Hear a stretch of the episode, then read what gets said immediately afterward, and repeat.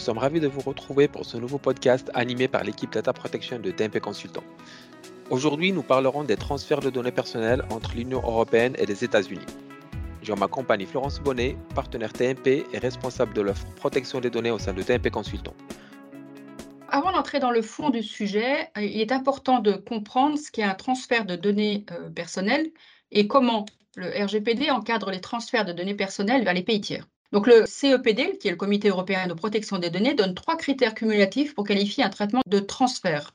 Euh, l'exportateur de données qui est soumis au RGPD pour le traitement en question divulgue par transmission ou met d'une autre manière les données personnelles à la disposition d'un importateur qui se trouve dans un pays tiers. Euh, si on met de côté quelques cas dérogatoires prévus par le RGPD, un transfert de données personnelles vers un pays tiers peut avoir lieu si l'une des conditions suivantes est remplie. Donc, le pays tiers a été reconnu par la Commission européenne comme assurant un niveau de protection adéquat, ou en l'absence de décision d'adéquation, les transferts de données personnelles ne sont possibles que s'il existe des garanties appropriées et à la condition que les personnes concernées disposent de droits opposables et de voies de droit effectives. Euh, donc on sait que les garanties appropriées peuvent être fournies par soit des règles euh, d'entreprise contraignantes, ce qu'on appelle les BCR, soit des clauses contractuelles type de protection des données, là je, parle de façon globale, hein, clause contractuelle, soit un code de conduite ou un mécanisme de certification approuvé. Par conséquent, tant que les États-Unis ne sont pas reconnus comme ayant un niveau de protection adéquat, les transferts de données personnelles vers les États-Unis ne sont possibles qu'avec la mise en place de ces garanties appropriées qui sont euh, assez lourdes à gérer finalement. Très bien. Et si on commençait, Florence, par un petit historique de la relation entre l'Union européenne et les États-Unis en matière de protection de données personnelles? Oui, alors c'est très important pour bien comprendre en fait ce qui se joue aujourd'hui entre les États-Unis et l'Union européenne. Donc il faut avoir en tête que les États-Unis et l'Union européenne ont des approches différentes en matière de protection de la vie privée et des données. Pour l'Union européenne, il s'agit de droits fondamentaux et nous avons un règlement européen de protection des données, le RGPD, qui est applicable dans tous les pays de l'Union. Aux États-Unis, il n'y a pas de loi euh, générale sur la protection des données au niveau fédéral et ils ont plutôt une approche sous l'angle de la protection des consommateurs. Donc l'évaluation du caractère adéquat euh, du niveau de protection aux États-Unis euh, sera d'autant plus complexe de ce fait.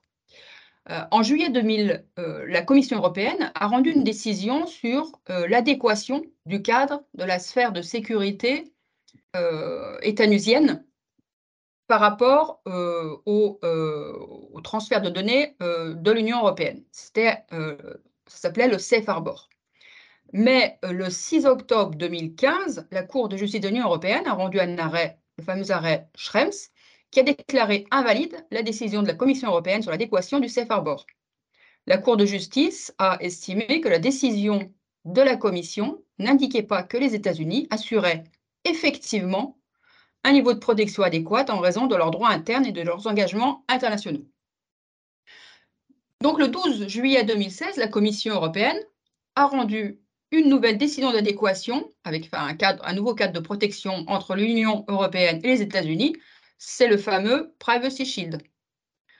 Or, quatre ans plus tard, le 16 juillet 2020, le Privacy Shield a été invalidé par la Cour de justice de l'Union européenne dans la décision Schrems 2.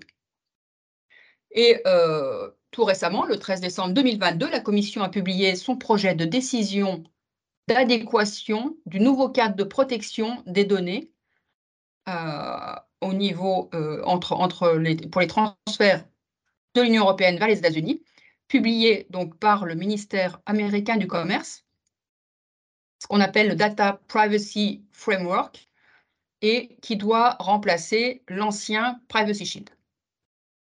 Est-ce que tu peux, Florence, nous parler de comment est-ce que le caractère adéquat du cadre de protection est finalement évalué? Alors, l'adéquation n'exige pas euh, que le système de protection des données du pays tiers soit identique à celui de l'Union européenne, heureusement, mais plutôt qu'il soit essentiellement équivalent.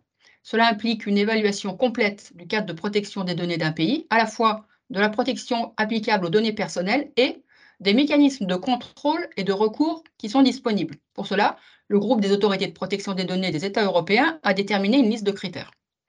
Dans le cas des États-Unis, l'évaluation de ce cadre de sécurité est d'autant plus complexe que nous sommes en présence, comme on l'a dit, d'un véritable patchwork législatif. Aux États-Unis, les procédures légales d'accès aux informations à des fins répressives découlent soit directement de la Constitution américaine, c'est le fameux euh, quatrième amendement, soit du droit législatif et procédural, soit de lignes directrices et de politique du ministère de la Justice au niveau fédéral ou au niveau de l'État. L'accès aux informations à des fins de sécurité nationale est régi par plusieurs instruments juridiques et notamment euh, par la loi sur la surveillance du renseignement étranger, le FISA, dont on va beaucoup parler dans ce podcast, le décret 12333, décret présidentiel, le nouveau décret 14086, qui a été adopté récemment, ainsi que le règlement du procureur général, qui établit une cour de contrôle de la protection des données. Concernant l'exécutive Order 14086, il a introduit deux nouvelles exigences dans le droit américain qui font écho à l'arrêt Schrems 2 de la Cour de justice de l'Union européenne. D'une part, les activités de renseignement ne doivent être menées que dans la mesure où elles sont nécessaires pour faire progresser une priorité validée et uniquement dans la mesure et d'une manière qui soit proportionnée. Et d'autre part, il prévoit un mécanisme de recours qu'on détaillera plus loin. Euh, d'autre part, la FTC, Federal Trade euh, Commission, et le département du transport se sont engagés à donner la priorité aux enquêtes sur les violations présumées de ce fameux, euh, de ce fameux Privacy Framework dont on parle aujourd'hui, et de prendre des mesures d'application appropriées contre les entités qui font des déclarations de participation fausses ou trompeuses ainsi que de suivre les ordonnances d'application concernant les violations de ce cadre et de coopérer avec les autorités de protection euh, de la vie privée de l'Union européenne. J'ai cru comprendre qu'il va y avoir donc des déclarations et des participations. Est-ce que toutes les entreprises américaines peuvent se prévaloir du Data Privacy Framework? Alors, c'est comme euh, pour le Privacy Shield, finalement, hein, ce Data Privacy Framework n'est applicable qu'aux organisations américaines qui se sont auto-certifiées. Pour l'instant, cela n'est possible que si elle relève de la compétence de la FTC ou du euh, département du transport. Mais à l'avenir, d'autres organes statutaires euh, ayant compétence pour superviser la mise en œuvre des principes de ce cadre pourraient être ajoutés. D'accord. Et que dit le Comité européen de la protection des données dans son avis euh, rendu sur le projet de décision d'adéquation du cadre de la protection des données proposé par les États-Unis, finalement ce fameux Data Privacy Framework? Alors, dans son avis euh, daté de février euh, de cette année, 2023, hein, euh, dans la droite ligne finalement de la position de la Cour de justice de l'Union européenne, ce comité rappelle que les règles de protection des données ne sont efficaces que si elles sont applicables et respectées dans la pratique, et ce qui nécessite bien sûr d'examiner non seulement le contenu des règles applicables aux données personnelles transférées vers un pays tiers, mais aussi le système qui est mis en place pour garantir l'efficacité de ces règles. Euh, de manière générale, il relève qu'il ne dispose pas de toutes les informations pour mener une analyse complète et qu'il faudra suivre de très près euh, l'efficacité des mécanismes et procédures à déployer ou à mettre à jour si la décision d'adéquation est prononcée par la Commission. Donc, euh, le, le, Comité européen recommande à la Commission d'inclure dans le projet de décision des précisions sur notamment la portée des exemptions afin de mieux cerner leur impact sur le niveau de protection des données, c'est-à-dire lorsque l'organisation est soumise à des exigences d'intérêt public ou relevant d'application de la loi, de la sécurité nationale, d'une décision de justice ou d'une réglementation gouvernementale. Sur les aspects généraux de la protection des données, là aussi, le Comité européen de protection des données demande plus de précision. Alors, citons par exemple le droit d'accès. Euh, il indique que la personne doit bénéficier de droits d'accès si une organisation traite de données personnelles, mais pas seulement si elle les stocke. Donc on voit que là, on est sur un, problème de sémantique. Euh, de même, il dit que ce droit doit aussi s'appliquer quand les données ont été publiées. Il ne doit pas y avoir d'exemption pour ça.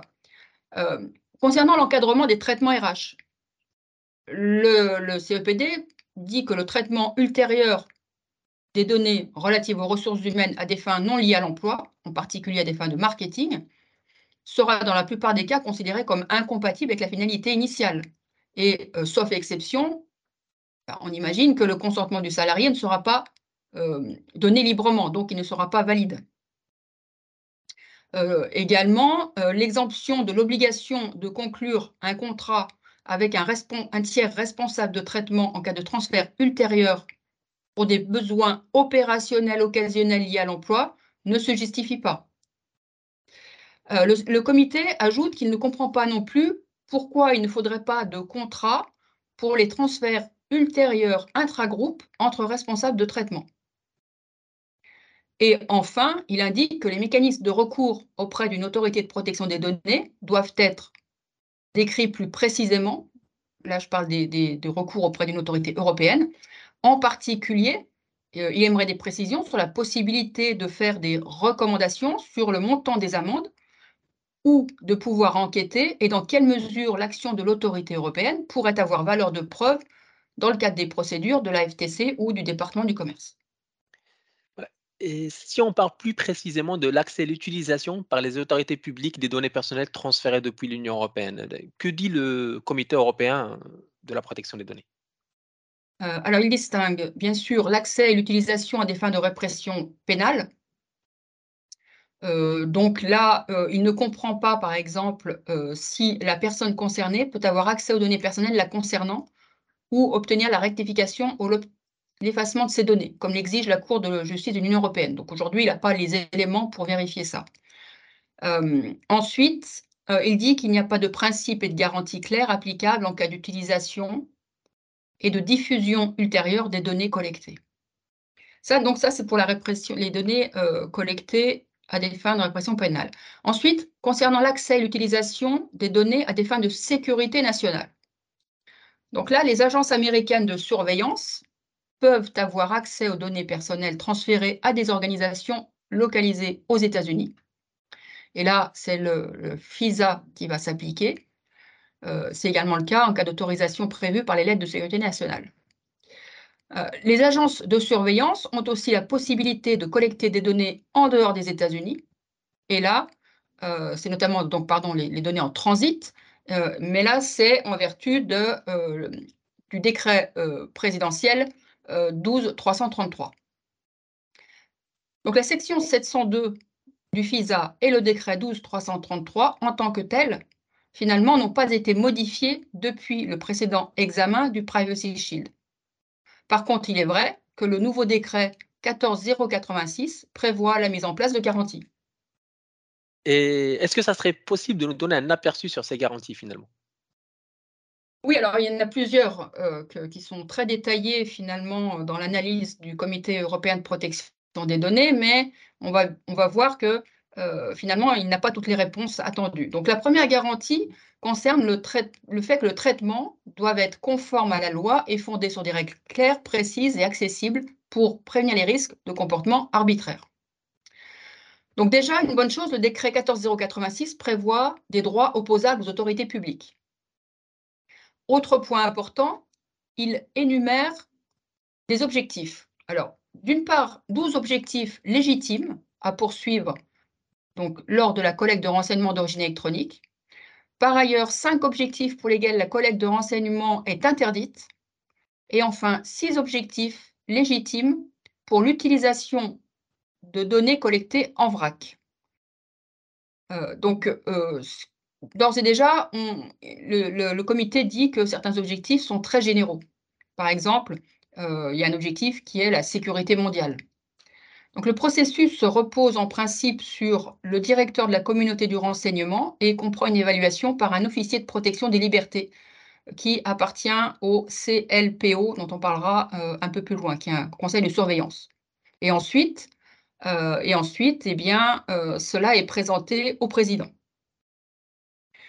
Euh, l'entrée en vigueur et l'adoption de la décision sont subordonnées à l'adoption par toutes les agences de renseignement américaines de politiques et de procédures opérationnelles à mettre en œuvre donc pour appliquer ce décret 14086. Et ça, c'est très important, puisque les agences de renseignement américaines ont un délai maximum d'un an pour mettre en conformité leurs politiques et procédures existantes, c'est-à-dire avant le 7 octobre 2023.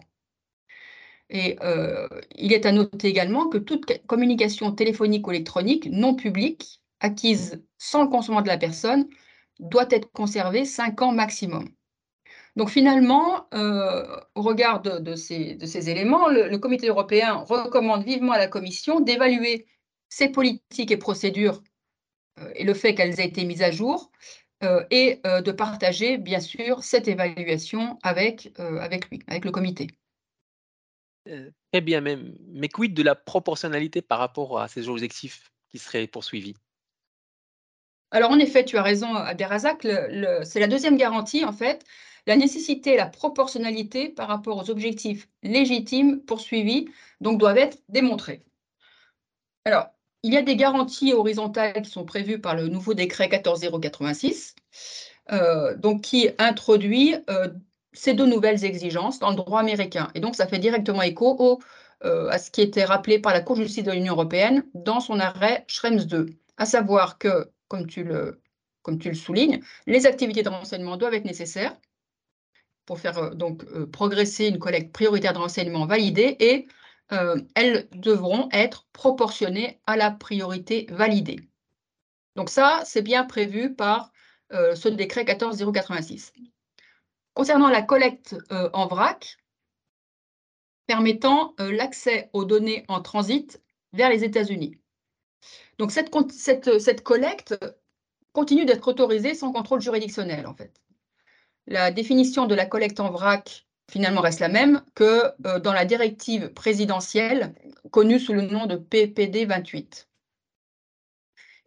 donc, ce que dit le, le, Comité européen de protection des données, c'est qu'il faudrait prévoir la mise en place de garanties supplémentaires, et notamment sur la limitation des finalités pour la collecte en vrac, puisque, on l'a vu, euh, le champ des six objectifs énumérés euh, reste large euh, et il, englobe d'importants volumes de données. Et également, à souligner aussi que ce décret, ce nouveau décret, prévoit la possibilité pour le président des États-Unis d'ajouter d'autres objectifs à la liste. Ensuite, euh, autre garantie supplémentaire, il faudrait euh, prévoir une autorisation préalable indépendante pour cette collecte de données en vrac. Euh, et de l'avis de la Cour, il s'agit là de garanties fondamentales auxquelles on ne peut pas déroger. autre point, il n'est pas prévu de période de durée de conservation spécifique pour la collecte en vrac. Ensuite, le comité souligne qu'il faudrait prévoir des garanties concernant la diffusion, c'est-à-dire les transferts ultérieurs euh, aux autorités compétentes pour lutter contre la criminalité, mais aussi aux destinataires étrangers dans le cadre d'accords bilatéraux ou multilatéraux avec des tiers euh, aux fins de coopération en matière de renseignement. Et puis enfin, le, comité soulève le sujet de la collecte en vrac temporaire, qui sert à soutenir euh, la phase technique initiale de la collecte ciblée. Et bien que effectivement ce soit plus détaillé que ce qu'on avait jusqu'à présent dans les textes, cette notion semble toujours signifier que finalement, tant que la cible n'a pas été identifiée, la collecte en vrac peut se poursuivre. En résumé, euh, le Comité européen de la protection des données reste préoccupé par le fait que malgré les garanties supplémentaires prévues par euh, cet executive order, la possibilité de collecter les données en vrac est toujours prévue sans garantie essentielle finalement. Voilà, c'est ça. Euh, alors, par ailleurs, il y a aussi, euh, il faut aussi aborder le cadre juridique qui organise la collecte de données spécifiques à des fins de sécurité nationale à l'intérieur et à l'extérieur du territoire des États-Unis. Donc, euh, concernant le, premier cas, donc la collecte de données en vertu de la section 702 du FISA. Donc là, le comité a demandé une évaluation indépendante de euh, la nécessité de la proportionnalité pour cette définition des cibles et euh, du concept de renseignement étranger. Donc, y compris d'ailleurs dans le cadre du programme Upstream, euh, à la suite de son renouvellement. Et donc, le comité espère que cela sera également évalué dans le cadre des futurs examens conjoints. Le conseil de surveillance dont on a parlé, le PCLOB, a décidé d'examiner ce programme de surveillance mise en œuvre donc en vertu de la section 702 du FISA, mais comme on l'a dit, il n'est pas prévu que euh, le Comité européen de protection des données ait accès aux conclusions de ce rapport. Ensuite, concernant euh, la collecte euh, de données donc en dehors du territoire américain, donc la collecte de données en vertu de l'Executive Order 12333. Donc le Comité européen rappelle l'incertitude et le manque de clarté sur la manière dont il était appliqué jusqu'à présent et l'importance de clarifier la manière dont il sera appliqué à la lumière du, nouvel, du nouveau décret 14086, donc pris en octobre 2022. Donc le, rapport du, euh, Conseil euh, de, surveillance, le PCLOB, euh, est très attendu, mais comme la majeure partie du contenu restera probablement classifié, il y a fort à parier qu'aucune information supplémentaire sur le fonctionnement concret de ce décret présidentiel 12333 et sur les mesures respectant la nécessité et la proportionnalité ne seront disponibles ni pour le public, ni d'ailleurs pour le comité européen de protection des données. Donc finalement, le comité souhaiterait que ce rapport euh, sur l'application du nouveau décret ne soit pas classifié, mais pleinement accessible une fois qu'il sera achevé. Et il invite également la Commission à être particulièrement attentive à ce point dans le cadre des futurs examens conjoints. Très bien. après, il y a bien sûr des, contrôles. Donc, tous les éléments de la communauté du renseignement disposent de fonctionnaires chargés du contrôle de la conformité qui effectue un contrôle périodique des activités de renseignement électronique, et notamment les responsables de la protection de la vie privée, des libertés civiles et les inspecteurs généraux. Donc, il existe en outre des organes de contrôle externes euh, tels que euh, le conseil de surveillance, le fameux PCLOB euh, dont tu nous avais parlé, Florence, et aussi le conseil de surveillance du renseignement, donc l'Intelligence Oversight Board. Oui, en effet, Abdelrazak, donc le, le, premier, donc le PCLOB, donc, euh, euh, c'est l'acronyme de Privacy and Civil Liberties Oversight Board. Donc, il a un rôle de supervision globale. Il doit être consulté, il peut évaluer la conformité des politiques et des procédures qui doivent être mises à jour, mais il n'est pas obligé de le faire. Il devra soumettre ses rapports au moins une fois par semestre au président des États-Unis et en particulier aux commissions du Congrès, du Sénat et euh, de la Chambre des représentants. Il faut noter que les conclusions de ce euh, conseil de surveillance ne sont pas contraignantes, stricto sensu. Donc, euh, le, comité invite la commission à accorder une attention particulière à la question de savoir si et comment les recommandations du PCLOB ont été mises en œuvre au niveau de, l'agence. Ensuite, sur, concernant le deuxième organe, donc le, FISC, Foreign Intelligence Surveillance Court, donc là, euh, la FISC supervise la procédure euh, de certification pour la collecte d'informations de renseignements étrangers, conformément à la section 702 de la FISA.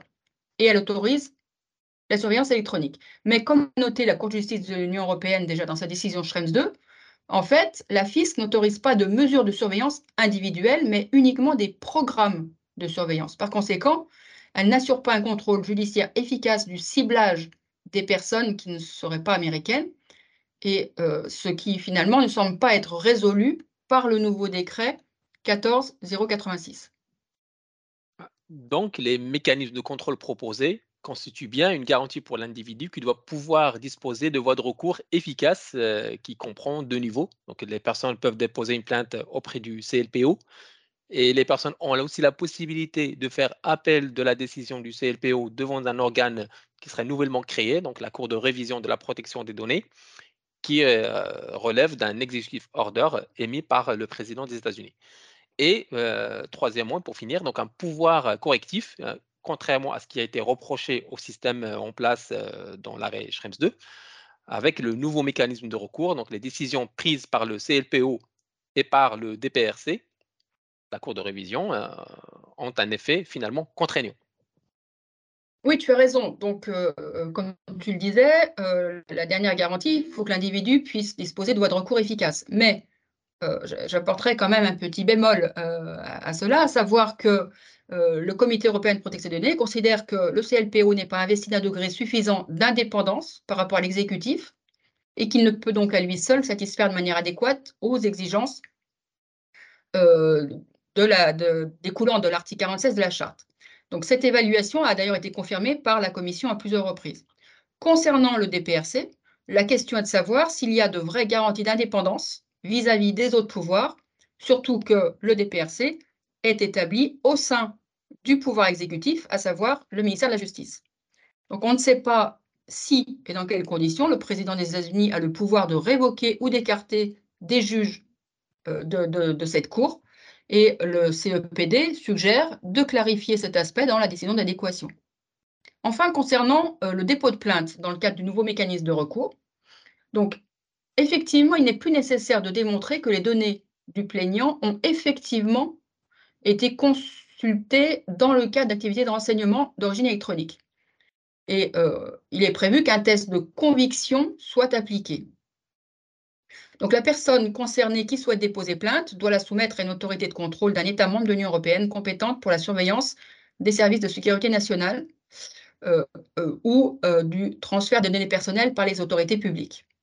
Alors, ce point d'ailleurs, sur ce point, le comité dit que ça peut être un peu compliqué pour la personne de trouver la bonne autorité auprès de qui déposer plainte.